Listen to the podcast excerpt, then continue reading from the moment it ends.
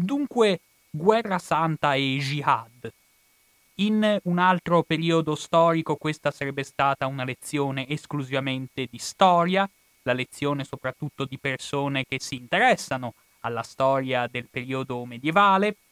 e che di guerra religiosa e soprattutto di guerra santa ne hanno vista e continuano a vederne parecchia, mentre invece negli ultimi tempi, e questo è il motivo anche per cui ne parliamo all'interno del, di questo spazio, il tema della violenza per le principali religioni monoteiste, il tema della guerra per le principali religioni monoteiste, è un tema che è tornato drammaticamente di attualità, almeno da quando il presidente Bush ha esordito l'invasione dell'Iraq di Saddam Hussein, affermando, rivolgendosi ai suoi Marines, che voi siete i nuovi crociati e in tempi più vicini a noi il califfo dell'ISIS ci ha ripreso alla lettera dicendo chiaramente voi siete i nuovi crociati e noi adesso vi taglieremo la gola. Quindi ecco, parlare di guerra santa e jihad è un tema così pregnante anche nelle, nelle contraddizioni del mondo odierno, però anche così vasto e così complicato che oggi certamente non riusciremo a esaurirlo. Mi accontenterò se riusciamo a dare qualche sprazzo di riflessione e a lanciare qualche spunto per stimolare quelli che possono essere i nostri pensieri a riguardo.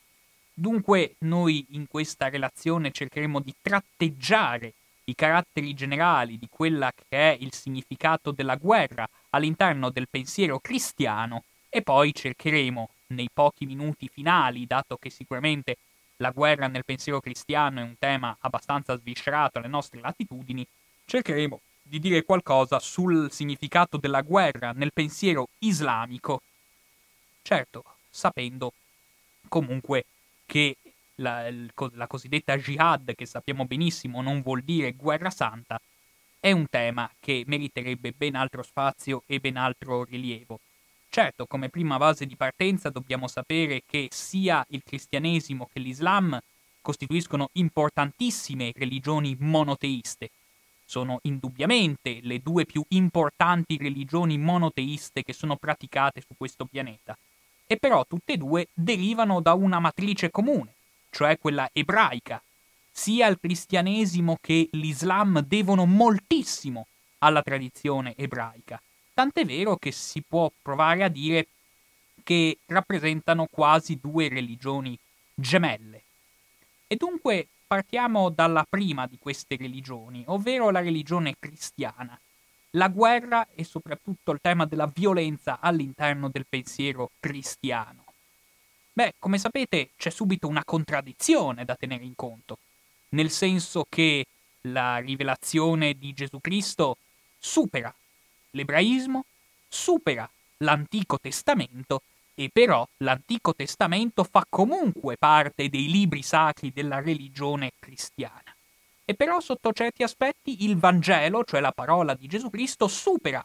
questo Antico Testamento. E in alcuni tratti questa cosa è detta in linguaggio estremamente esplicito, come per esempio Gesù che a un certo punto, parlando della legge del taglione, che non è direttamente connessa col tema della guerra, però ci stiamo avvicinando a quel terreno, afferma esplicitamente che sì, voi avrete letto nell'Antico Testamento occhio per occhio, dente per dente. Ebbene io vi dico che se qualcuno vi colpisce su una guancia, voi porgete l'altra guancia. E questo per tutti i teologi e per tutti gli interpreti del pensiero cristiano ha voluto dire che si abolisce il ricorso alla vendetta per privilegiare l'idea pacifista del perdono, l'idea, in buona sostanza, che non bisogna levare la mano neanche contro i propri nemici, in questo segnando una netta discontinuità rispetto a una tradizione ebraica dove invece Dio è il Dio degli eserciti, dove la guerra è assolutamente ricorrente nell'Antico Testamento le scene di guerra si moltiplicano nell'Antico Testamento. Infatti Dio protegge il suo popolo eletto, gli ebrei, facendoli combattere con le spade, facendo uccidere i nemici che gli si parano davanti al popolo ebraico. Pensiamo solo all'assalto di Gerico compiuto da Giosuè, ma pensiamo anche alla celebre uccisione di Golia per mano di Davide. Ecco, nell'Antico Testamento il ricorso alla guerra sembra far parte tranquillamente della tradizione religiosa ed è assolutamente compatibile, anzi è frutto diretto di quelli che sono i desiderata del Signore. Mentre invece il cristianesimo sembra in qualche modo superare tutto questo, sebbene questo è un tratto che merita di essere sottolineato anche e soprattutto per il fatto che non viene mai sufficientemente valorizzato dai vari teologi e dai vari studiosi, nel senso che anche all'interno del Vangelo, sorprendentemente, ci sono dei passaggi ambigui sul tema della violenza. Ci sono dei passaggi poco chiari. Per esempio, quel passaggio in cui Gesù dice Voi credete che sia venuto a portare la pace, ma non sono venuto a portare la pace, bensì la spada, che è un'affermazione che i teologi fanno una gran fatica a comprendere e a dargli una sua traduzione logica. Oppure, altro esempio abbastanza lampante, la, l'ultima sera, prima di venire arrestato, Gesù Cristo dice tranquillamente ai suoi apostoli di procurarsi una spada il prima possibile e che se qualcuno non dispone del denaro necessario per comprare una spada, che si venda al mantello e che si compri una spada. Ebbene, poi viene fuori, peraltro, nella vicenda, nel passaggio successivo del Vangelo, si capisce chiaramente che gli apostoli ci avevano già pensato da soli e che tirano fuori non una, ma bensì due spade. E quindi, insomma, si capisce di come anche nel Vangelo ci sono dei passaggi che sembrano alludere a una prassi violenta. Però sta di fatto la cosa molto importante da tenere in considerazione è che quantomeno nella prima fase della cultura cristiana, nei primi secoli di pensiero cristiano, la stragrande maggioranza dei cristiani ha interpretato il messaggio di Cristo come un messaggio pacifista, come il divieto di levare la mano anche contro i propri nemici. Questo è un passaggio molto importante da tenere in considerazione perché voi sapete che i cristiani nei primi secoli della loro storia sono stati guardati con estremo sospetto e in certi casi addirittura perseguitati dalle gerarchie dell'impero romano. Ma come mai erano perseguitati? Per varie ragioni sostanzialmente. Beh, prima di tutto, eh, l'impero romano era un impero abbastanza tollerante dal punto di vista religioso, permetteva entro i propri confini i culti più diversi, dentro la stessa città di Roma convivevano i templi più, delle più svariate divinità che connotavano la vita religiosa dei vari sudditi dell'impero romano. Però avere come Dio proprio una persona che era stata condannata a morte dall'impero romano, peraltro con la pena più infamante possibile, questo agli imperatori romani sembrava francamente difficile da digerire. E però c'è anche un altro aspetto e cioè i cristiani dei primi tempi sono perseguitati perché rifiutano la guerra, rifiutano il servizio militare. E l'impero romano era un impero che si fondava invece sul servizio militare, che si fondava sull'utilizzo dell'esercito. Ecco, io adesso non posso divagarmi troppo su questo aspetto, sta di fatto che praticamente il 90% del budget dell'impero romano era destinato alle forze armate, in un contesto in cui lo Stato non si doveva occupare della sanità, per sua fortuna, non si doveva, se non in minima parte, occuparsi di scuola e quindi gran parte delle risorse economiche venivano preservate per destinarle all'esercito, un esercito che si occupava di tutto, si occupava della riscossione delle imposte, si occupava delle mansioni di pubblica sicurezza, faceva sostanzialmente anche le mansioni attualmente svolte da Equitalia, Insomma, l'esercito faceva tutto. E quindi c'era sempre un gran bisogno di soldati, al punto che in talune situazioni all'interno della storia dell'impero romano si ricorre alla coscrizione obbligatoria. Si introducono leggi secondo cui i figli dei soldati devono fare anche loro i soldati. E a un certo punto si, impongo, si impone anche ai proprietari terrieri che i propri contadini siano reclutati per l'esercito. Stessa sorte a cui toccava, a cui andavano incontro i mendicanti oppure i disoccupati. E quindi una religione che rifiuta di imbracciare le armi e quindi rifiuta il concetto stesso dell'esercito era una religione che lasciava veramente stupefatti e soprattutto indignati. Anche perché capitava spesso che, ci, che c'erano anche degli ufficiali in carriera, delle persone che già da tempo magari servivano all'interno dell'esercito romano, le quali però a un certo punto decidevano di recarsi dal proprio generale e di dire chiaramente io mi sono convertito al cristianesimo e quindi non posso più combattere. È vero, non sono moltissimi i casi di questo tipo, anche perché sappiamo che comunque i cristiani, come tutte le persone del mondo, spesso scendono a patti con la propria coscienza e quindi in qualche modo in molti avranno cercato di conciliare il proprio credo religioso con il mestiere del soldato. Però ci sono, noi conosciamo dei casi di persone che vengono addirittura condannate al patibolo proprio perché si macchiano di questo atto estremamente sovversivo di rifiutare l'utilizzo delle armi. E la cosa sorprendente, anche qui mi permette una piccola digressione, è di come questi martiri, questi veri e propri martiri militari, cioè le persone che sono morte per il rifiuto di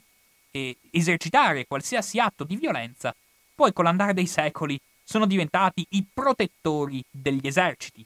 essendo gli unici santi che si potevano ritrarre con l'armatura e con la lancia in pugno, alla fine questi martiri militari morti per non fare la guerra, alla fine sono diventati nel corso degli anni i protettori della cavalleria medievale oppure i protettori dell'esercito e così via.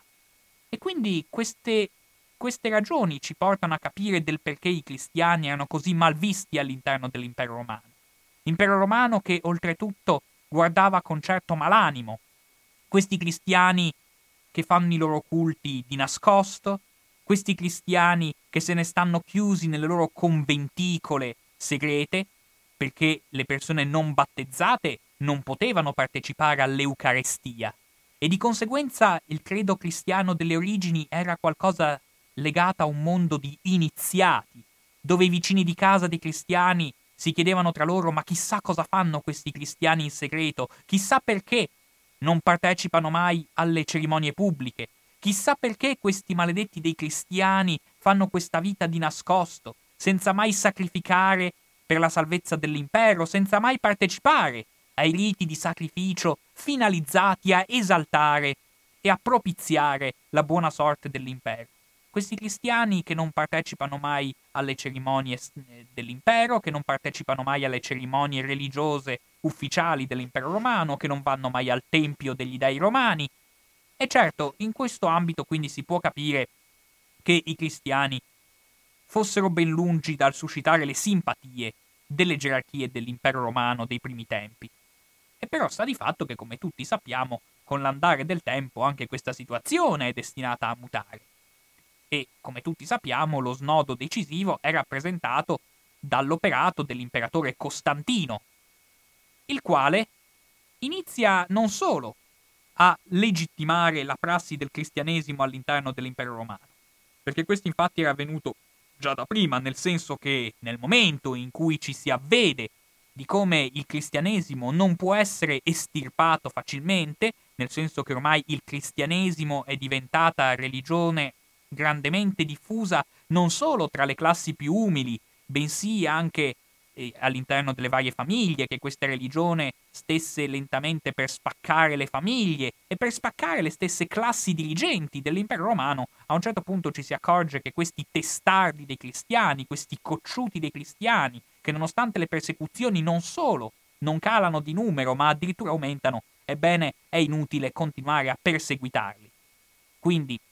sapendo di come questo credo sia in continua espansione all'interno dei sudditi dell'impero romano, a un certo punto, già prima di Costantino, si dice chiaramente che piuttosto che non partecipare ai riti sacri dei templi romani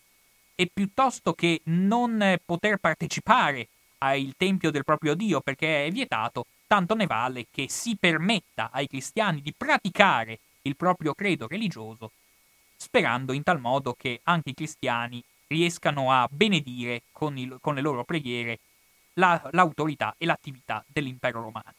Questo già si era deciso prima di Costantino, nel senso che già dall'epoca della tetrarchia, nel periodo in cui l'impero romano è retto da quattro colleghi, era già evidente di come il cristianesimo stesse diventando una prassi sempre più tollerata all'interno dell'impero romano. Però l'impero romano fa un passo in più, nel senso che lui è un imperatore cristiano a tutti gli effetti, si converte al cristianesimo, ma non solo si converte al cristianesimo, bensì sceglie addirittura di introdursi, di intromettersi all'interno delle dispute cristiane, di partecipare alle riunioni in cui i vescovi de- dibattono circa i precetti della propria fede, garantisce anche un cospicuo numero di privilegi giuridici al clero cristiano. È lui, in buona sostanza, che ha tolto l'IMU ai possedimenti della Chiesa. Ed è sempre Costantino, quindi, che dà una netta sterzata allo stesso pensiero cristiano. Sapendo infatti che, a parte l'irreversibilità della decisione di Costantino, nel senso che nessuno dopo di lui proverà a tornare indietro e a rilegittimare i culti politeisti tipici della stagione pagana. L'unico imperatore dopo Costantino che proverà a in qualche modo ritornare ai fasti del politeismo sarà un imperatore Giuliano che, sapendo di sollecitare le ire dei cristiani mediante queste procedure, non si sarà sorpreso del fatto che i cristiani ancora oggi lo hanno soprannominato in modo offensivo Giuliano l'apostata, e cioè il traditore. Però a parte lui, di fatto l'impero romano da quel momento in poi diventa di fatto un impero cristiano. E però Costantino era un imperatore che per quanto riguarda la guerra e per quanto riguarda l'esercito la pensava in maniera diversa rispetto ai suoi predecessori? Assolutamente no. L'impero romano aveva smesso di fondarsi sull'esercito? Assolutamente no. L'imperatore Costantino era egli stesso un generale dell'esercito, un generale che aveva combattuto, che aveva ucciso e che aveva ucciso anche altri imperatori pur di salire sul trono dell'impero romano. E dunque, in questo contesto, è facile comprendere di come anche lo stesso approccio dei cristiani nei riguardi della guerra cominci lentamente a mutare. Perché infatti da quel momento in poi anche i cristiani iniziano a dirsi che sì, la guerra è sempre un'azione nefasta, però se si fa agli ordini di un imperatore cristiano, allora può essere anche accettabile una conversione tutto sommato che a noi può far sorridere, che però tu invito a non, sottoline- a non dimenticarne l'oggettività e in qualche modo la concretezza. Nel senso che, ovviamente, i cristiani, dopo la stagione dell'imperatore Costantino, non sono più nascosti, non sono più nelle catacombe, sono diventati anzi classe dirigente all'interno dell'impero romano e in questo contesto, ovviamente, anche i cristiani devono fare i conti con la realtà effettiva nel senso che gli eserciti esistono, la guerra esiste e quindi non si può più far finta di vivere in un mondo fatato. Bisogna scendere a patti con la realtà e dunque anche la guerra nel pensiero cristiano inizia a diventare una prassi quasi accettata. Si inizia a dire in buona sostanza che se la guerra viene ordita, viene incoraggiata, viene promossa da un imperatore cristiano, è in qualche modo un male sì, un peccato certamente, ma un male minore, qualcosa verso cui comunque bisogna adattarsi e a cui comunque bisogna piegarsi. Questo dunque è il contesto dei mutamenti del pensiero cristiano in quella decisivo tornante storico. Sapendo tuttavia che questo dibattito che io ho semplificato in poche parole, in realtà non è stato un, non è stato un dibattito né semplice e né rapido. Ha richiesto decenni, se non addirittura secoli, di angoscia e di sofferenza, su come fare per conciliare la prassi violenta dell'impero romano con la tradizione del pensiero pacifista cristiano. E alla fine si giunge appunto a questo compromesso secondo cui la guerra è sempre un male, è sempre un peccato, e però ogni tanto bisogna farla. A tal riguardo è sorprendente come ormai tre secoli dopo la morte di Costantino, quando all'interno del mondo cristiano, all'interno del pensiero cristiano, si va affermando una figura intellettuale di enorme calibro come Sant'Agostino. Ebbene, all'epoca di Sant'Agostino, siamo a cavallo, insomma, siamo a cavallo tra il IV e il V secolo, quindi pardon, prima ho detto tre secoli dopo Costantino, in realtà siamo circa un secolo dopo Costantino, però un notevole numero di anni ed è un frangente in cui comunque vediamo che ci sono addirittura dei soldati e degli ufficiali che continuano a sentire il tormento, continuano a sentirsi martoriati da questa domanda. Ma io che faccio il soldato e sono al contempo cristiano, come faccio a conciliare questi due aspetti della mia vita? Sto forse conducendo una vita nel, del peccato oppure sono conforme comunque ai precetti del Vangelo? Ed è interessante di come queste parole quasi testuali vengano riportate allo stesso Agostino, che lui in quanto padre della Chiesa e in quanto uomo che di fatto ha fondato il cristianesimo così come lo conosciamo, lui e San Paolo di fatto sono le due persone che più di tutte hanno influenzato il modo in cui noi conosciamo anche al giorno d'oggi il cristianesimo. Ed è interessante notare come di fronte a questa richiesta Agostino è tenuto a pensarci un po', ci riflette anche lui con una certa angoscia,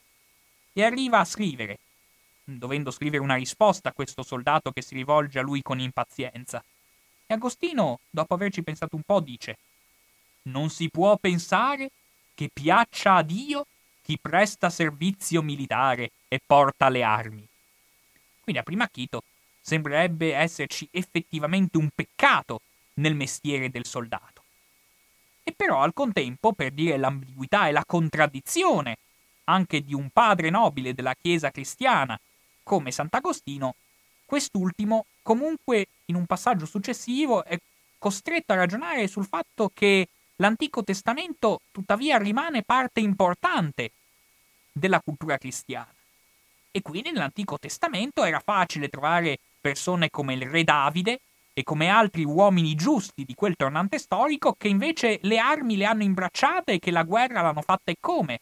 E dunque è del tutto evidente di come anche all'interno del pensiero cristiano in certe occasioni la guerra può essere legittimata. E quindi alla fine di tutto questo ragionamento Sant'Agostino arriva a una conclusione che è la conclusione a cui bene o male neanche noi ai nostri tempi ci siamo distaccati molto, nel senso che eh, scusate, che a un certo punto questo grande pensatore cristiano dice una cosa che 1500 anni dopo non siamo riusciti a superare. Nel senso che dice sì, la guerra è una brutta cosa, però purtroppo ogni tanto è una necessità ineludibile. Si fa la guerra, in buona sostanza, per raggiungere la pace. E questa è la cosa che riesce a dire Costantino per legittimare il mestiere del soldato anche agli occhi della fede cristiana. Però poi è interessante notare, scusate se mi soffermo su Sant'Agostino, però i suoi scritti di fatto sono un tesoro che contengono innumerevoli riflessioni di enorme importanza per il pensiero cristiano, laddove a un certo punto Sant'Agostino è ancora più esplicito, ancora più schietto e arriva a dire espressamente Cosa c'è da biasimare nella guerra? L'uccidere uomini che un giorno dovranno morire? Questo è un biasimo non degno di uomini religiosi. E quindi capite bene che a un certo punto anche l'approccio stesso nei riguardi della violenza comincia a subire una mutazione non irrilevante, tutt'altro. Talvolta è necessario, aggiunge Sant'Agostino, necessario quindi, che i buoni facciano la guerra contro i violenti, per comando di Dio o del governo legittimo, costretti dalla situazione, al fine di mantenere l'ordine. E così, insomma, si conclude quella che è l'opera di Sant'Agostino per quanto concerne il rapporto tra il cristianesimo e la guerra. Ci troviamo a cavallo di quel periodo dell'Alto Medioevo che si protrae fino all'anno 1000, l'epoca dei regni romano-barbarici, l'epoca di Carlo Magno, un'epoca in cui la Chiesa ha un'enorme influenza sulla vita delle persone e però quella è al contempo una società estremamente violenta. Capite che i, le varie classi dirigenti che si vanno ad affermando, i Longobardi, poi i Franchi, sono popolazioni violente. Sono popolazioni che usano tranquillamente le armi per dirimere le proprie controversie. E questo pone dei problemi per la Chiesa, nel senso che noi sappiamo che comunque anche in queste società la Chiesa comunque, nonostante tutto, continua a dire che chiunque partecipa a una battaglia, qualsiasi guerriero che parte per la guerra, comunque sta compiendo un peccato. Noi com'è che sappiamo questa cosa? perché a noi sono pervenuti i manuali per i confessori di quel periodo storico, nel senso che la confessione per i cristiani dell'Alto Medioevo non è la confessione come la intendiamo noi dopo la Controriforma, col confessionale e col segreto. No, no, la confessione per i cristiani dell'Alto Medioevo era un atto pubblico, era un atto esibito davanti a tutti, in cui si confessavano i peccati veramente gravi, quelli che rischiavano di compromettere la tua stessa permanenza all'interno della comunità cristiana, e dove quindi prima di essere perdonati venivano inflitte severissime penitenze, a digiuno a pane e acqua per dieci anni, per intenderci, o cose del genere, e noi sappiamo da questi manuali che anche uccidere in guerra costituiva peccato per gli uomini e per le gerarchie cristiane dell'Alto Medioevo, e che c'erano penitenze apposite per le persone che uccidevano nel corso dei combattimenti. Il che è un po' difficile da pensare come questo si traducesse in pratica e noi non lo sappiamo neanche alla luce della ricerca storica a cui siamo pervenuti. Nel senso che sinceramente a me risulta francamente difficile immaginare che Carlo Magno, il quale faceva la guerra letteralmente tutte le estati, al ritorno delle campagne contro i sassoni, facesse conves- confessare tutti i propri uomini per aver ucciso persone in battaglia. Prova a sapere, perché quella era gente molto diversa da noi, che magari non considerava l'uccisione dei nemici un vero e proprio peccato, però magari chi lo sa, magari la consideravano come un'impurità, il sangue. Sapete che in quei giorni anche le donne che avevano il ciclo non potevano partecipare alla messa, quindi se noi non la mettiamo proprio dal punto di vista del peccato derivante dall'omicidio di un altro essere umano, l'idea che magari ci fosse un'impurità il che appare paradossale, può darsi che ci faccia comprendere di come comunque fosse necessaria una confessione con relativo perdono per tutti i guerrieri che si approcciavano a un contesto militare. E poi, in questo contesto, in cui la guerra viene considerata un male, comunque un peccato, però un male minore a cui comunque è necessario piegarsi per per rispondere a quelle che sono le autorità cristiane, per proteggere la parola di Dio, ebbene, a un certo punto, un bel giorno dell'anno 1095, Papa Urbano II, in un discorso pubblico, invita i cristiani a recarsi a Gerusalemme e ad aprirsi la strada combattendo. Avete capito tutti ciò di cui sto parlando. È la prima crociata, naturalmente. Che cos'è la crociata? Cerchiamo di riassumere un attimo un tema molto complesso. Diciamo che per i cristiani di quei secoli la prassi del pellegrinaggio era una prassi estremamente importante. Non è mai arrivata ad essere un obbligo come per la religione gemella, l'Islam, e però sta di fatto che il pellegrinaggio era una consuetudine molto sentita nel pensiero cristiano, nel senso che chiunque disponesse delle risorse economiche necessarie per far fronte a un viaggio chiunque cercava di farlo, anche perché in quell'epoca c'era una credenza molto ferma, molto profonda nei riguardi di Dio, della Madonna, dei santi, del diavolo, del potere dei santi e del potere delle reliquie, nel senso che se una persona era particolarmente fedele alla Madonna, per esempio, si dava per scontato che nei momenti di difficoltà la Madonna avrebbe parlato all'orecchio di suo figlio e avrebbe detto beh ma a quest'uomo che è un mio uomo e che mi è particolarmente fedele conviene venirgli incontro e dargli una mano. Insomma, era una società che era costantemente assuefatta all'idea che i santi tenessero sotto osservazione qualsiasi palpito della vita umana, di essere sempre sotto l'occhio vigile delle divinità e degli, e degli uomini santi che avevano pullulato Crist- all'interno del credo cristiano. Ebbene, è interessante come sotto questi aspetti il culto delle reliquie assumesse un'importanza centrale, nel senso che si dava per scontato che se una persona si avvicinava a una reliquia, poi il santo, proprietario di quelle reliquie, se ne sarebbe ricordato e si sarebbe sentito direttamente coinvolto nella vita del proprio fedele. Per cui andare in pellegrinaggio a San Pietro voleva dire toccare direttamente San Pietro, parlare direttamente con San Pietro. cosa fondamentale, visto che è lui che tiene le chiavi e nel momento in cui si passa all'altra vita è lui che decide se aprire o no le porte del paradiso. Ed è altresì importante tenere in considerazione all'interno di questo contesto il fatto che, come si può ben intuire, il pellegrinaggio più importante di tutti costituiva nel recarsi a Gerusalemme, di recarsi direttamente da Gesù, di recarsi direttamente all'interno del Santo Sepolcro. Però, da qualche anno a questa parte, il Santo Sepolcro era entrato sotto il controllo degli islamici, sotto il controllo degli infedeli, i quali tuttavia per un po' di tempo continuano a tollerare l'arrivo di profughi cristiani all'interno della Terra Santa. Sapendo tuttavia che Gerusalemme è la città santa per tutte le religioni monoteiste, un problema che, come sappiamo, ha delle conseguenze rilevanti e tragiche anche nelle controversie medio orientali dei giorni odierni, ebbene, tuttavia, per un lungo periodo di tempo, anche se Gerusalemme rimaneva sotto controllo musulmano, i cristiani affluivano con una certa tranquillità, nel senso che anche all'interno del territorio dei vari califati e dei vari sultanati islamici si potevano trovare chiese latine, chiese greche, chiese armene, insomma,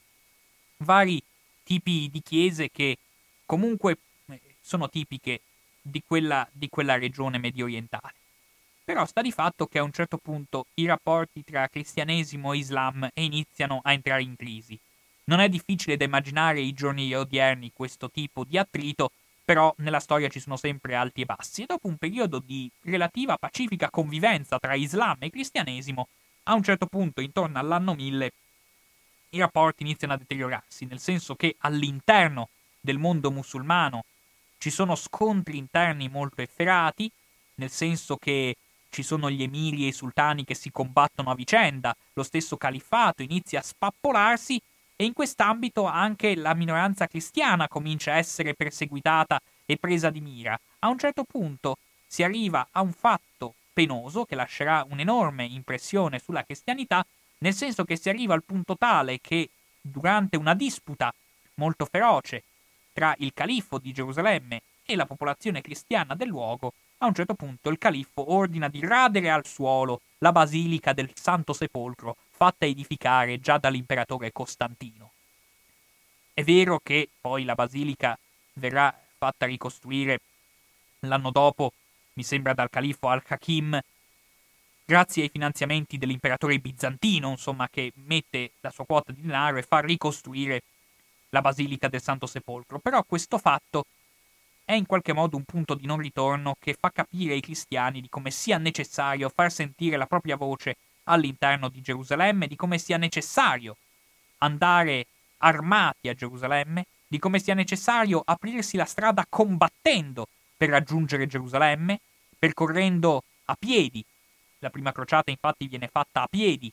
Non solo tutto il territorio bizantino, ma anche percorrendo una fetta di territorio controllato dai musulmani, l'Asia Minore, la Siria, insomma quella regione fino ad arrivare a Gerusalemme, in modo tale da riprendere il controllo della situazione all'interno dei luoghi santi. Però è del tutto evidente che in questo ambito la contraddizione tra l'idea di una religione pacifista che considera la guerra un peccato e l'idea che questa crociata comunque va effettuata suscita molti interrogativi sulla legittimità religiosa di un atto così violento, perché infatti è chiaro che molte persone moriranno compiendo questo viaggio. Ma ed è altresì chiaro che molte persone uccideranno nel corso di questo viaggio. E in molti sono terrorizzati all'idea di morire con le mani lorde di sangue e quindi di morire nel peccato se aderiranno a questa crociata. Sebbene ben inteso, dobbiamo intuire che i cristiani che si dedicano a questa prima crociata in realtà non la definivano in questo modo, nel senso che a parte che ovviamente non potevano sapere che quella era la prima, ma poi oltretutto loro non la chiamavano crociata, loro la, loro la chiamavano proprio il passaggio oltremare oppure il pellegrinaggio. Questa è una cosa da tenere in considerazione. E questi primi cristiani che decidono a piedi di attraversare i Balcani e di raggiungere la Terra Santa per proteggere, per conquistare i luoghi santi, per liberare i luoghi santi, come dirà secoli dopo il Torquato Tasso, dalla presenza degli infedeli, si caratterizzano per il fatto di farsi cucire una croce sul petto, quindi di, diventeranno noti con il nomignolo di croce signati, le persone segnate con la croce appunto, e da lì nascerà il termine di crociati. Però appunto, come già menzionato, questo primo passaggio viene definito da, da, quelli che vi aderiscono il passaggio oltremare oppure appunto il pellegrinaggio. E i cristiani continuano a interpretarlo in questo modo, pur sapendo tuttavia che questo passaggio sarà comunque un passaggio che implicherà dello spargimento di sangue. E il Papa stesso si trova nella situazione di dover rassicurare i cristiani che prenderanno parte a questa impresa. Si trova a doverli, a doverli rassicurare perché come fare a convincere a prendere parte a quella che appare a tutti gli effetti come una guerra? Per carità, si può dire, come diceva Sant'Agostino, che a volte la guerra può essere giusta, che ci possono essere guerre giuste. E però come fare a far passare nella mentalità collettiva l'idea che oltre che una guerra giusta si fa si sta andando incontro a una guerra santa, All'inizio questa che può apparire una sottigliezza di poco conto, ma in realtà non lo è, come vedremo tra poco, in realtà nasce dall'idea di Urbano II di in qualche modo rassicurare i suoi fedeli che i peccati a cui si dovesse andare in correre combattendo contro gli infedeli musulmani saranno perdonati in anticipo. Insomma, il Papa stabilisce, e questo è un passaggio molto importante da tenere in mente, già il Papa Urbano II che invita alla prima crociata stabilisce in maniera estremamente chiara di come sì si farà peccato a uccidere gli infedeli musulmani. Però il Papa rimetterà questo peccato in anticipo. Questo peccato verrà perdonato senza discussione, per l'autorità che ha il Papa stesso, ovviamente. Però si marchi bene questo passaggio, il peccato rimane. Sia ben chiaro, il peccato rimane, ma il Papa lo rimette in anticipo. E quindi dice chiaramente, sono parole testuali di Papa Urbano II, per tutti quelli che partiranno, se incontreranno la morte in viaggio o in battaglia contro gli infedeli, vi sarà l'immediata remissione dei peccati, che io accordo per l'autorità che Dio mi concede. Insomma, è del tutto evidente di come questa autorità del Papa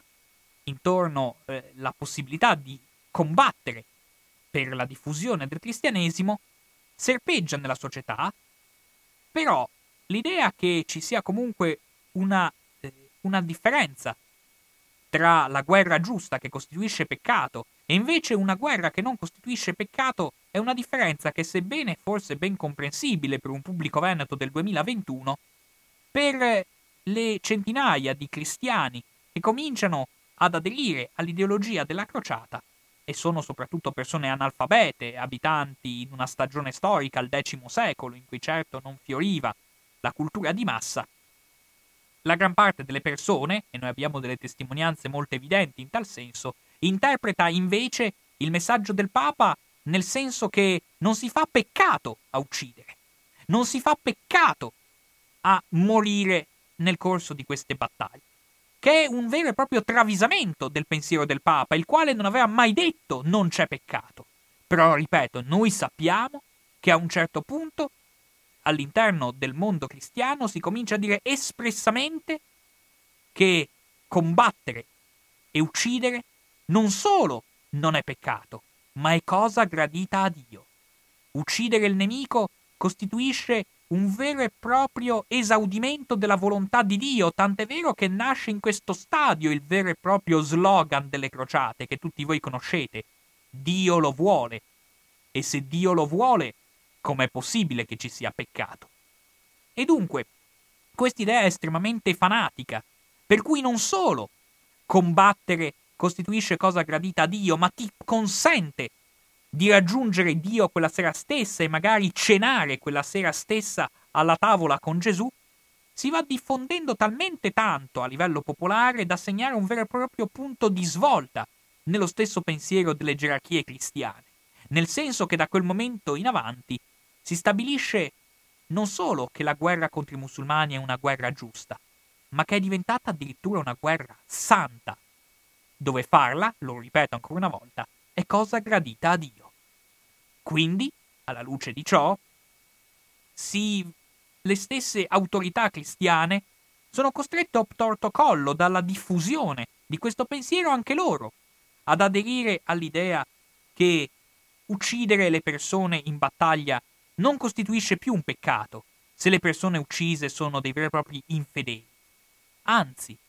comincia a ritornare l'idea del martirio nei riguardi di chi combatte. Chi combatte e muore in battaglia contro gli infedeli diventa un vero e proprio martire e quindi un uomo degno della massima venerazione all'interno del credo cristiano. In un contesto dove ovviamente di martiri non si sente più parlare da molto tempo, dalla fine delle persecuzioni, eccezione fatta forse per qualche missionario che voleva provare a convertire i vichinghi, però sta di fatto che di martiri da molto tempo non se ne sente più parlare, e invece in questa stagione storica si può tornare a parlare del martirio come del supplizio a cui vanno incontro le persone che, ricoperti dalla massima aura di santità, uccidono e combattono gli infedeli con la loro testimonianza, perché appunto come sapete la parola martirio vuol dire proprio testimonianza, insomma le persone che uccidono diventano testimoni della parola di Dio. Un pensiero che è emblematico sotto questo aspetto di come vada diffondendosi anche proprio nella stessa cultura letteraria popolare. E infatti in questa stagione storica si vanno diffondendo de un, dei nuovi generi letterari,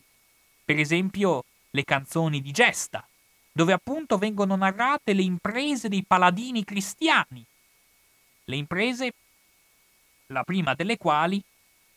scritta e forse tramandata già ancora prima in realtà della prima crociata, ma comunque in una temperie storica in cui all'interno del territorio spagnolo si combatteva tra cristiani e musulmani e quindi c'era comunque un contesto di guerra religiosa, ebbene questa chanson de Roland, che costituisce appunto il primo esempio di canzone di gesta tesa a esaltare le, le capacità belliche dei paladini cristiani, sappiamo bene quali sono i contenuti di questa chanson de Roland. In buona sostanza, l'esercito di Carlo Magno, dopo aver cercato di respingere in quel territorio di frontiera che era la Spagna i musulmani per ripulire la Spagna dalla presenza islamica, al ritorno dalla spedizione militare, passando attraverso le gole dei Pirenei e precisamente a Roncisvalle, i cavalieri cristiani vengono posti sotto attacco. Oggi la storiografia sa benissimo che a muovere l'attacco contro le retrovie di Carlo Magno sono soprattutto le popolazioni cristiane di quell'area geografica. Però chiaramente a livello letterario, a livello popolare, si diffonde l'idea che chiaramente sono i saraceni quelli che attaccano spietatamente le retrovie di Carlo Magno. E all'interno di queste retrovie c'è un comandante che si distingue per valore militare, appunto questo Rolando, che è disposto a sacrificare se stesso e a sacrificare fino all'ultimo dei suoi uomini per respingere queste orde di saraceni infedeli. E nel farlo uccide, e nel farlo muore, e nel farlo assurge all'idea e assurge al calibro di mito popolare, di vero e proprio santo, di vero e proprio uomo da imitare, di vero e proprio esempio della fede cristiana. E però la sua spinta alla guerra e la sua spinta alla violenza emerge molto chiaramente all'interno di quel poema. E infatti, sempre all'interno di quel testo si dice chiaramente Così disse Rolando, qui subiremo il martirio, ma sarà fellone chi non si venderà caro. Colpite, signori, con le spade lucenti. Ecco, capite bene che all'interno del pensiero cristiano si sta compiendo una svolta a 360 gradi. Insomma, capite di come le, il, il periodo delle crociate cambia letteralmente l'approccio dei cristiani nei riguardi della violenza, incentivato dal fatto che le crociate si moltiplicano nel corso del tempo, perché ovviamente i musulmani che non accettano di vedere i propri luoghi sacri sotto controllo cristiano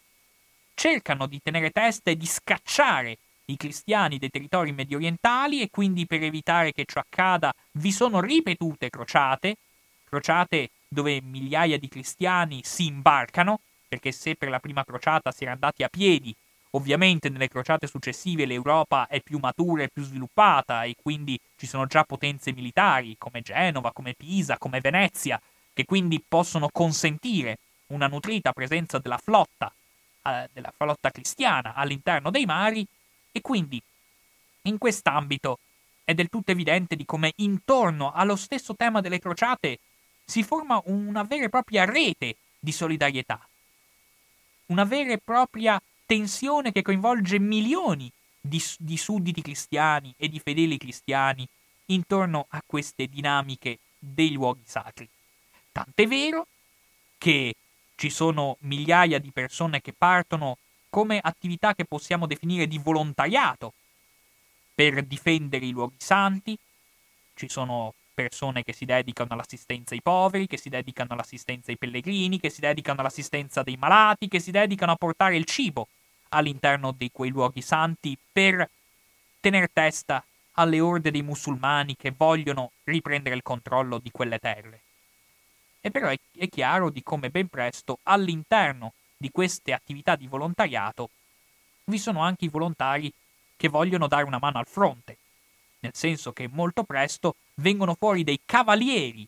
che quindi sanno fare solo quello, combattere, cioè dei cavalieri che intendono dare una mano al fronte come propria attività di servizio e di volontariato. Un'attività che, se fossimo vissuti ai giorni odierni, sarebbe interpretata come quella di una ONG, ma, ma lì siamo ancora nell'epoca medievale e di conseguenza questi cavalieri che intendono dar vita a queste attività di soccorso militare e di volontariato si sentono come persone che hanno assunto un impegno religioso e di conseguenza chiedono di prendere dei voti religiosi, voti di castità, voti di obbedienza, chiedono in buona sostanza di essere riconosciuti alla stregua di veri e propri monaci.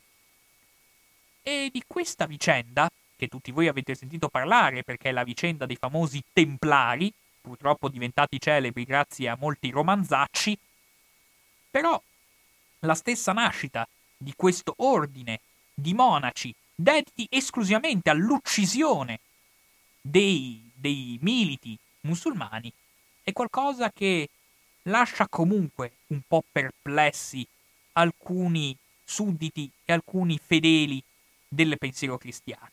E infatti il momento in cui nascono i Templari è l'ultimo momento in cui all'interno della vita del pensiero cristiano ci si domanda ma è possibile che sia tollerabile tutto questo? Ma è possibile che ci sono delle persone dedite al monachesimo che però hanno come finalità quella di uccidere e di combattere? È possibile che siano tollerabili dei monaci che portano la spada e che usano la spada con cotanta frequenza? È un momento anche qui in cui ci si interroga con angoscia intorno a questi aspetti. E però a intervenire in questo dibattito, che aveva coinvolto ovviamente anche le autorità di Gerusalemme, dal momento che, come potete intuire, tutte le zone che i cristiani avevano invaso sono diventate il regno cristiano a tutti gli effetti, quindi tutta la zona sia dell'Asia Minore, sia della Siria, del Libano, della Giordania, dell'attuale Israele e Palestina, tutta questa zona era diventata rapidamente un regno cristiano e il governatore cristiano di Gerusalemme era ben contento di lasciare a questi cavalieri del Tempio una residenza che si collocasse nei pressi di quello che un tempo era il Tempio di Salomone. E non a caso questi cavalieri vengono chiamati per l'appunto con l'addizione di cavalieri del Tempio, i Templari, perché proprio nella prossimità del vecchio Tempio avevano preso residenza. Ebbene, di fronte tuttavia all'entusiasmo delle autorità locali di Gerusalemme, ben contente di accogliere persone armate fino ai denti per difendersi dai musulmani, vi sono anche comunque persone che continuano a domandarsi se non sia il caso di frenare un po' queste pulsioni aggressive all'interno di una religione che comunque fino a quel momento aveva reputato la violenza un peccato. Ebbene, in questo ambito interviene un uomo di straordinaria levatura culturale, un uomo la cui autorità era tale che nel momento in cui interveniva i dibattiti mutavano direzione. Mi riferisco a Bernardo, Bernardo di Chiaravalle, o per meglio dire San Bernardo di Chiaravalle, grossa autorità dell'ordine cistercense, persona, come già detto, di elevatissima erudizione, di elevatissima sensibilità, una persona di enorme rilievo nella cultura cristiana, il quale però, quando deve decidere di prendere posizione sul tema della legittimità religiosa, dell'attività dei templari, dice esplicitamente, dice in maniera espressa di come in realtà se fino a oggi era un peccato uccidere delle persone comuni, chi uccide gli infedeli non commette nessuna forma di peccato. Anzi, è persona gradita a Dio, anzi, è persona che Dio tiene in palmo di mano, è persona che merita la più alta esaltazione possibile. Il mutamento, insomma, viene rimarcato e rivendicato in maniera anche molto spavalda, verrebbe da dire. E alcune di queste affermazioni di San Bernardo di Chiaravalle lasciano veramente costernati, non c'è bisogno neanche di commentarle, ve le leggo. I cavalieri di Cristo combattono con sicurezza le battaglie del Signore, senza timore e senza peccato quando uccidono il nemico. Papa Urbano II non aveva detto senza peccato, però ormai la mentalità è cambiata. E, se, e sono passati neanche 50 anni dalla morte di Urbano II, ben inteso, non è che fossero passati generazioni. La morte data o ricevuta per il Cristo, che voi capite, diventa la stessa cosa. Morire o uccidere per il Cristo, sullo stesso piano.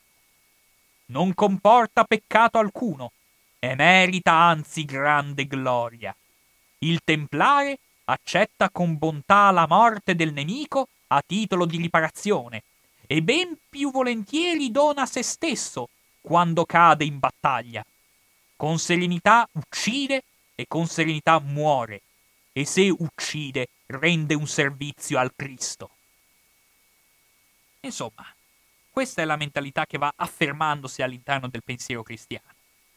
Ed è una mentalità che si protrarrà per lunghi secoli. Ho già accennato prima al Torquato Tasso e alla Gerusalemme liberata. Siamo parecchi secoli dopo questi avvenimenti che vi ho appena raccontato. Eppure la mentalità continua ad essere quella. Non si fa nessun peccato a uccidere gli infedeli, anzi si assurge alla santità, uccidendo gli infedeli. Però, come sapete, oggi il pensiero cristiano è un po' diverso rispetto a quello che vi ho appena menzionato. Nel senso che con l'andare del tempo la parabola ha cominciato a tornare indietro, questo è del tutto evidente e lo vediamo in maniera chiara. Se dalle parole di San Bernardo di Chiaravalle sembra emergere quasi il precursore del califfo dell'ISIS, quando non so se ve lo ricordate, quello, quel califfo ci diceva che io quando taglio la gola agli infedeli mi sento vicino a Dio, e parole che potrebbero tranquillamente essere messe in bocca anche a San Bernardo di Chiaravalle, ebbene fortunatamente da quel periodo di San Bernardo ad oggi le cose nel pensiero cristiano sono molto cambiate, nel senso che sebbene lo Stato della Chiesa abbia continuato a disporre di un suo esercito fino al 1870 e abbia continuato ad avere forche e ghigliottine anche fino a circa quel periodo storico,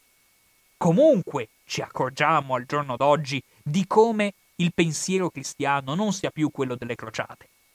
Sarà per via dell'illuminismo, sarà per via del liberalismo, sarà per via della modernità in senso lato. Però sta di fatto che appunto oggi, e correggetemi se sbaglio, però mi sembra che siamo tornati in qualche modo all'epoca di Sant'Agostino, nel senso che si è ritornati a dire che la guerra è un male, e però in certi casi anche la guerra è necessario farla. Ebbene, la cosa da tenere in considerazione, e su cui invito davvero a riflettere sotto questo punto di vista, è la domanda. Ma i testi sacri che leggevano i cristiani sono forse cambiati nel corso della storia? No. I libri sacri che leggevano ovviamente erano sempre gli stessi, e però ognuno sceglieva di interpretarli come voleva. E però ognuno ci ritrovava all'interno dei libri sacri la legittimazione a condurre la propria azione. Questa è una cosa molto importante nel senso che il Vangelo letto da San Bernardo di Chiaravalle e il Vangelo letto dai primi martiri disposti a farsi uccidere pur di non imbracciare le armi era lo stesso. Il che ci porta a chiarire un punto di vista fondamentale, cioè che non è tanto importante cosa dice il libro sacro di una religione, quanto poi come quel libro sacro viene interpretato dai fedeli di quello stesso credo. E questa ritengo sia la premessa generale la premessa fondante, per capire cosa dice il Corano della jihad. Cosa dice il Corano sul tema della guerra per la religione islamica. Infatti, la cosa importante da chiarire è di come sicuramente il Corano deriva dalla religione ebraica e, del, e dalla religione cristiana. Lo stesso Maometto ripete continuamente che egli non fa altro che proseguire, o per meglio dire rinnovare, il messaggio che Dio ha già dato ad Abramo, a Mosè, e, al, e il messaggio che lui ha dato a quel grandissimo profeta che era Gesù Cristo. La religione islamica non disconosce il ruolo di questi importantissimi profeti, però si dice altresì all'interno del Corano di come comunque i fedeli di queste due religioni monoteiste in realtà si siano distaccate molto dal loro credo originario, Maometto nello stesso Corano lamenta esplicitamente di come anche gli ebrei abbiano finito per travisare erroneamente il messaggio di Dio. Perché infatti Maometto rimprovera agli ebrei di considerarsi il popolo eletto, laddove invece, secondo Maometto, i, i soggetti dediti alla religione ebraica non sono mai stati un popolo eletto, bensì sono stati scelti come tramite per portare la parola di Dio in tutto il mondo. E lo stesso Maometto contesta anche il cristianesimo, nel senso che rimprovera i cristiani di aver mal interpretato il messaggio di Gesù figlio di Maria. Sapete che Maria è l'unica donna menzionata per nome all'interno del Corano. E quindi, alla luce di queste premesse del tutto evidente di come il Corano si colloca comunque in una sorta di considerazione molto alta rispetto alla religione ebraica e rispetto alla religione cristiana. Una cosa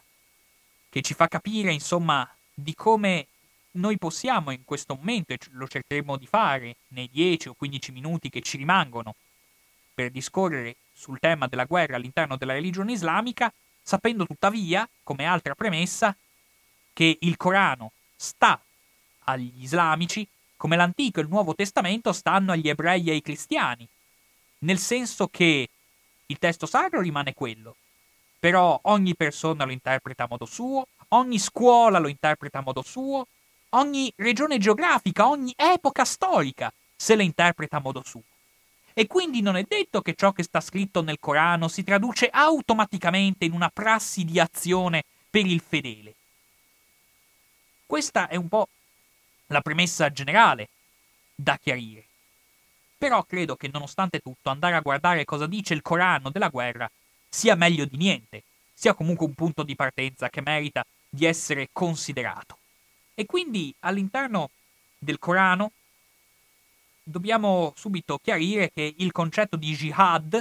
che viene da, dalle nostre latitudini erroneamente tradotto come guerra santa, in realtà, come forse già sapete, non vuol dire affatto guerra santa. Che cos'è il jihad nel pensiero islamico? Altro non è che lo sforzo che il credente deve fare per percorrere la via di Dio. È da notare sotto questo aspetto di come l'idea che ci sia una via da percorrere era tipica anche del pensiero cristiano all'epoca delle crociate. Infatti è lo stesso Urbano II che dice chi vuole salvare la sua anima non esiti ad intraprendere con umiltà la via del Signore. E quindi questa immagine della via è a dir poco comune tra il pensiero cristiano e il pensiero musulmano. E quindi questo jihad può compiersi in vari modi. Non è assolutamente detto che debba necessariamente compiersi in forma violenta. L'unica forma di jihad che appunto può essere considerata finalizzata alla violenza è il jihad fisabillah. Questo è l'unico tipo di jihad che prevede l'utilizzo di armi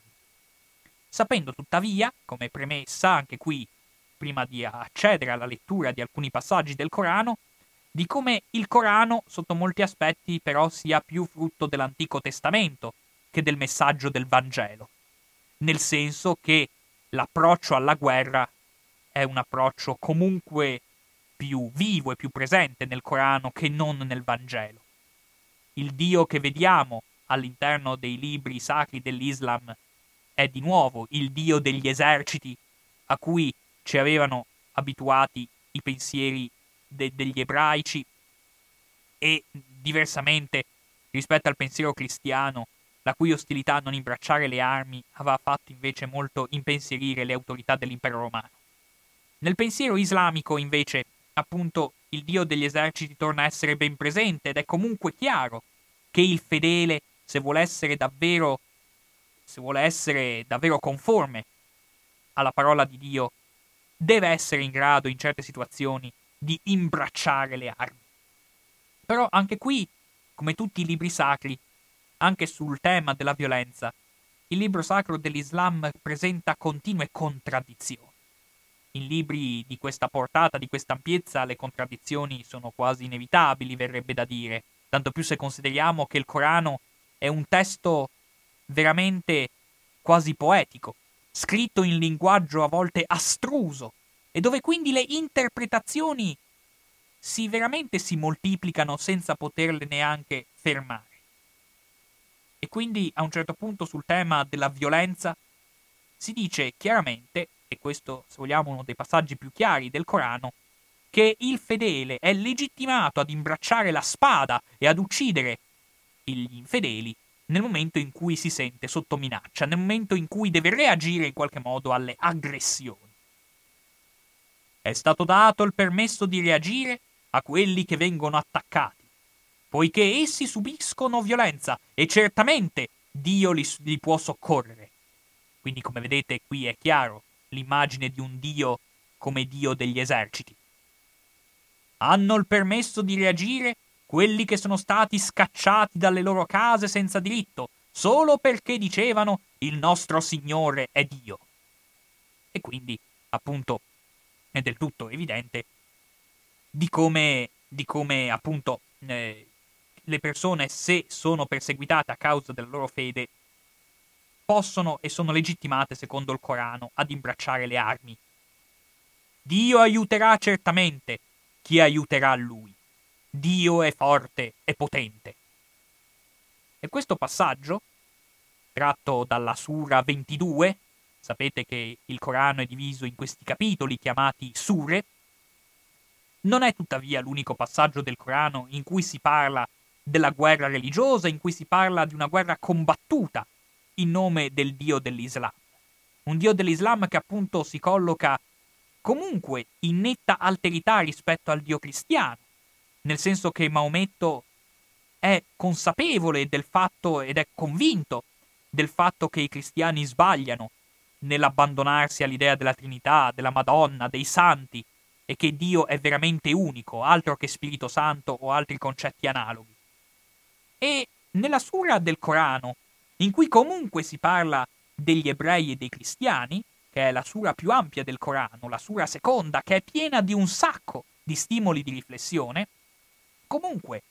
il rapporto con gli ebrei e coi cristiani è un rapporto che dà molto filo da torcere a chi ha dovuto redigere questi primi testi sacri, nel senso che, ovviamente, ebrei e cristiani sono comunque riconosciuti come soggetti che hanno ricevuto la parola di Dio. È vero, poi l'hanno travisata, non l'hanno capita, l'hanno eh, distorta per propri fini. Però sta di fatto che sono comunque popoli che venerano lo stesso Dio dell'Islam. Secondo gli islamici il Dio venerato dagli ebrei e dai cristiani è lo stesso Dio che venerano loro, ovviamente. E sono tutti popoli che hanno ricevuto un libro per sancire il, il, proprio, il, proprio, credo religioso e quindi sono definiti a tutti gli effetti i popoli del libro. Sono tutti popoli che hanno ricevuto una rivelazione da parte di Dio. E come bisogna approcciarsi verso di loro? E qui arrivano le maggiori difficoltà. Perché sebbene si riconosca che sono popoli che hanno ricevuto la medesima parola di Dio e che venerano lo stesso Dio dell'Islam, È tuttavia evidente di come agli occhi degli islamici appaiano comunque come una minaccia. E quindi all'interno della sura seconda del Corano si dice chiaramente Combattete nella via di Dio contro coloro che vi faranno la guerra. Però non eccedete, poiché Dio non ama quelli che eccedono. Che deve essere uno dei versetti coranici più ignorati degli ultimi tempi. E però, come vedete, all'interno del Corano ci sono passaggi veramente contraddittori e passibili delle interpretazioni più diverse. Infatti, pochi passaggi dopo si aggiunge Uccideteli quindi ovunque li troviate e scacciateli da dove essi vi avranno scacciati. E questo passaggio è una chiave fondamentale per capire un momento importante del pensiero musulmano e della mentalità musulmana, e cioè non è accettabile che nel momento in cui in una determinata area geografica si sia imposta la vera fede, che ci siano altre persone di altre fedi che vogliano impadronirsi di quel territorio. E quindi è del tutto evidente, in questo senso, come mai ci sia un fervore così fanatico anche dopo la prima crociata, nel momento in cui i musulmani, con le folle che scendono letteralmente in piazza ed evocano il, lo stabilirsi di una jihad per riprendere il controllo dei luoghi sacri, alla luce di questi versetti coranici in cui si dice chiaramente che se una cosa è intollerabile è il fatto che delle potenze infedeli vengano a controllare il territorio conquistato dall'Islam. Quindi ora si capisce perché tanto odio quando certi quando le amministrazioni occidentali cosiddette, che siano esse ebraiche o cristiane, si impadroniscono dei luoghi precedentemente controllati dall'Islam. E però anche qui, come vedete, il, testo sacro dell'Islam si presenta quanto mai contraddittorio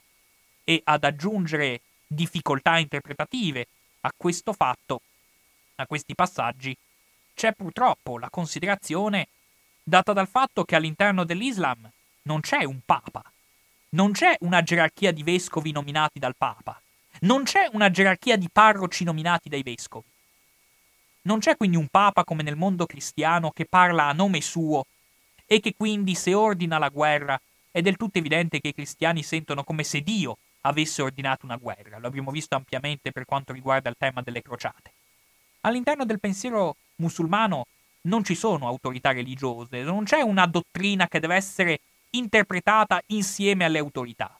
No, all'interno della religione islamica ogni credente, ogni scuola, ogni stude- studioso del Corano è legittimato a interpretare il Corano nel modo che più gli aggrada e può sempre trovare all'interno del, dei fedeli dell'Islam delle persone che lo seguono.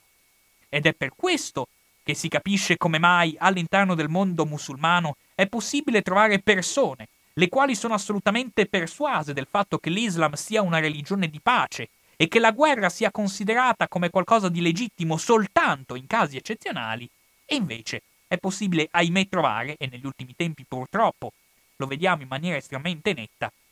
musulmani, i quali ritengono che invece sia dovere del buon islamico imbracciare le armi per ripulire il mondo da qualsiasi influenza religiosa che non sia quella derivante dalla parola del Corano. E dunque sempre all'interno di, altre, di, altre, di altri passaggi, soprattutto riferiti alla sua seconda, ma anche riferiti per esempio ad altri, ad altri capitoli del Corano, si dice chiaramente Combatteteli finché non vi sia più discordia civile, e sia la religione solo quella di Dio. Se però essi desistono, allora non vi siano più ostilità, se non contro i malvagi che è la base fondamentale, anche questa, anche questa, anche questa idea, insomma, che certamente, che certamente appunto ci può essere un riconoscimento, ci può essere un rispetto nei riguardi delle persone che praticano il culto ebraico e il culto cristiano, tant'è vero che per gran parte della sua storia, per quanto ai nostri giorni purtroppo ci sia una degenerazione molto feroce di questo aspetto, però è un dato di fatto che proprio in base a questi versetti coranici, di fatto per molti secoli i sultani ottomani e in generale le autorità islamiche hanno permesso una certa, per quanto faticosa, però presente tolleranza religiosa nei riguardi dei cristiani e degli ebrei, nel senso che proprio in base a queste parole cristiani ed ebrei per lungo tempo hanno convissuto all'interno del territorio musulmano insieme alle persone di fede musulmana, per carità, pagando delle tasse in più e sottoponendosi anche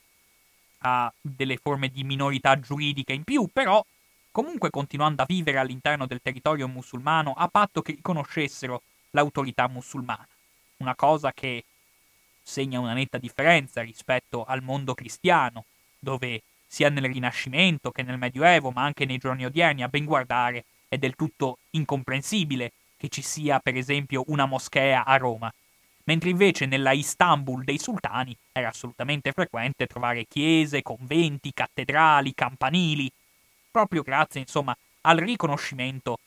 che quando i fedeli di altre religioni si sottomettono all'autorità dei sultani e dei musulmani senza dimostrare ostilità, meritano di essere accolti a braccia aperte come fratelli che hanno abbracciato comunque un credo che per quanto non direttamente connesso col Corano, però rappresenta lo stesso credo e lo stesso Dio a cui si appellano anche i fedeli della religione islamica. E oltretutto, quando si parla però ca- dei casi in cui cristiani ed ebrei costituiscono una minaccia per la fede islamica, si dice chiaramente però non li combattete presso il tempio sacro. E qui anche un altro, è un altro passaggio del Corano passibile di molteplici interpretazioni. Perché cosa si intende per tempio sacro? La parola è nesjid, che vuol dire moschea, e però con la stessa parola si va a indicare anche il tempio di Salomone, per esempio, quello nei cui pressi abitavano i templari. E quindi anche qui non si capisce bene cosa vuol dire se magari qualcuno interpreta che non è possibile combattere gli infedeli all'interno dei luoghi di culto, cosa peraltro ai tempi odierni largamente disattesa, visto che si piazzano bombe anche all'interno delle moschee e così via. A meno che essi non vi attacchino in quello, e se essi vi attaccheranno, uccideteli. Tale è la ricompensa dei miscredenti. Se però essi desistono, certamente Dio è indulgente e compassionevole. E però, ultimo punto da chiarire per provare a dare un quadro generale su cosa intendono i musulmani come dovere di imbracciare le armi. Perché infatti molti credenti e molti studiosi del Corano hanno iniziato fin da subito, fin dagli esordi della predicazione di momento, a chiedersi ma è per caso un obbligo per il fedele imbracciare le armi in determinati casi? È per caso un obbligo per il fedele islamico combattere gli infedeli con la spada in pugno? Ebbene, vi sorprenderà sapere di come all'interno del Corano lo stesso Dio, interpellato su questo tema specifico, risponde chiaramente che preferisce non dirlo. Infatti, quando nella Sura 47, appunto in un altro capitolo del Corano, si dice Dicono quelli che credono, perché non è stata fatta scendere una sura che ordini la guerra? Cioè, perché Dio non ha dettato al profeta Maometto un un passaggio, un capitolo del Corano in cui esplicitamente si dica quando è un obbligo per il fedele imbracciare le armi oppure no. Eppure, come già accennato, Dio all'interno del Corano dice espressamente che preferisce preservare il silenzio su questo tema, che sta alla sensibilità del credente capire quando è obbligo imbracciare le armi oppure no, che Dio preferisce mantenersi riservato su questo tema, per il rischio che magari i deboli di cuore si allontanino dalla fede, per il rischio magari di traumatizzare il credente, soprattutto il credente più fragile, più vulnerabile, più sensibile. Se si dice chiaro e tondo quando è il momento in cui è obbligatorio per il fedele impugnare una spada. E poi c'è l'ultimo passaggio del Corano in cui si parla esplicitamente del jihad, in cui sembra dirsi in maniera estremamente netta ed estremamente esibita che in certi casi la guerra è necessaria perché sta scritto nella Bibbia, proprio così. Sempre all'interno di quella lunghissima sura seconda inerenti ai rapporti con le altre religioni, a un certo punto all'interno del Corano si dice esplicitamente che com'è possibile che Dio rifiuti la guerra se all'interno della Bibbia si moltiplicano i momenti di scontro ordinati per la volontà di Dio. Nel momento in cui Davide uccide Golia, nel momento in cui Dio protegge il popolo guerriero degli ebrei, è del tutto evidente che Dio accetta le armi. Ve lo leggo esplicitamente, un passaggio esplicito in cui si menziona ciò. Non vedesti l'assemblea dei figli di Israele dopo la morte di Mosè? Quando dissero a un loro profeta, Dacci un re, e noi combatteremo nella via di Dio. Disse allora al profeta, che è il profeta Samuele, questi fatti sono tratti dal primo libro del profeta Samuele. Se vi sarà prescritto di combattere, combatterete? E quelli risposero, ma come potremmo non combattere nella via di Dio, visto che siamo scacciati dalle nostre case e dai nostri figli? E però, quando fu loro prescritto di combattere, essi volsero le spalle, tranne pochi di loro. Però Dio conosce gli iniqui. Che è appunto la testimonianza lampante di come all'interno del pensiero musulmano comunque l'idea che esista una guerra legittima e anzi ordinata da Dio è comunque presente. Insomma, se la Bibbia dice chiaramente che il profeta, che spinti dal profeta Samuele, è stato nominato un nuovo re di Israele e questo re di Israele abbia portato gli ebrei in battaglia a scontrarsi contro i propri nemici, i filistei, e che a seguito di questo fatto i filistei si siano presentati con un guerriero gigantesco di nome Golia, mentre invece gli ebrei si sono presentati con un ragazzo con la fionda chiamato Davide e Davide abbia ucciso Golia, questo è l'emblema di un'idea secondo cui la guerra rappresenta spesso e volentieri una volontà di Dio, a cui è assolutamente impensabile pensare di sottrarsi. E dunque è del tutto chiaro di come il Corano abbia interpretato, per quanto in modo semplicistico e letterale, un passaggio della Bibbia per poter legittimare la guerra. Io non lo sapevo, ma penso sia abbastanza sorprendente anche per voi ascoltatori sapere che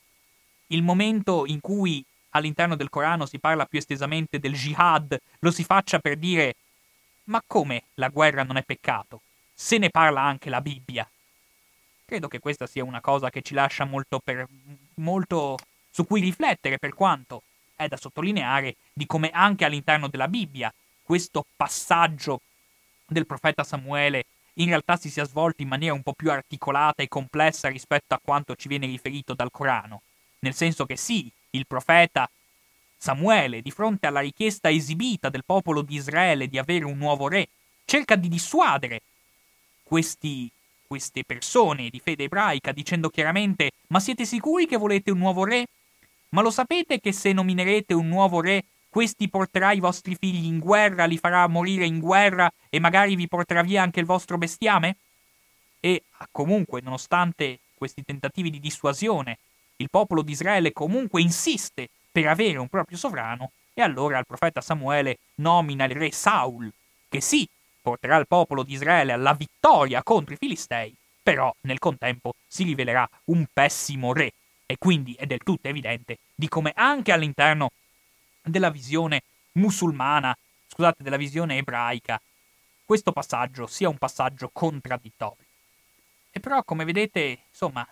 il tema della guerra all'interno sia del pensiero cristiano che del pensiero musulmano è un tema quanto mai contraddittorio, complesso e articolato, dove chiaramente con una risposta non ne usciremo, ve l'avevo anticipato all'inizio. Certamente non si arriva a una conclusione definitiva quello che è importante chiarire è di come, soprattutto all'interno dell'Islam, non essendoci un'autorità papale che può sancire qual è la vera interpretazione della volontà di Dio, all'interno dell'Islam si possono trovare le scuole di pensiero più diverse, così come all'interno del pensiero cristiano si possono trovare a seconda delle epoche i pensieri più diversi. Perché infatti un conto sono i libri sacri, torno a ripeterlo perché questo è il passaggio cardine da tenere a mente. Un conto sono i libri sacri, che rimangono costanti e stabili nel corso del tempo. Però in realtà i veri credenti, i credenti delle varie religioni, di solito non si fanno un'interpretazione autonoma sulla lettura personale dei testi sacri. Di fatto si finisce sempre per seguire l'epoca. e ci sono state epoche in cui per l'Islam fare la guerra non solo costituiva peccato, ma costituiva anche un atto inutile, nel senso che per lunghi secoli l'Islam aveva conquistato tutto quello che poteva conquistare e non percepiva minimamente l'ebraismo o il cristianesimo come potenziali minacce. E invece ci sono epoche storiche come quella che stiamo vivendo, dove invece purtroppo una fetta di musulmani ritiene comunque necessario procedere all'eliminazione fisica degli infedeli sulla base di altre interpretazioni diverse del Corano, chiarendo quindi una volta per tutte che più che i libri sacri, più che la parola dei libri sacri, conta l'epoca, conta lo spirito dei tempi, che sia nella religione cristiana che nella religione musulmana portano a interpretare la parola del proprio Dio a seconda dei propri interessi contingenti. Grazie.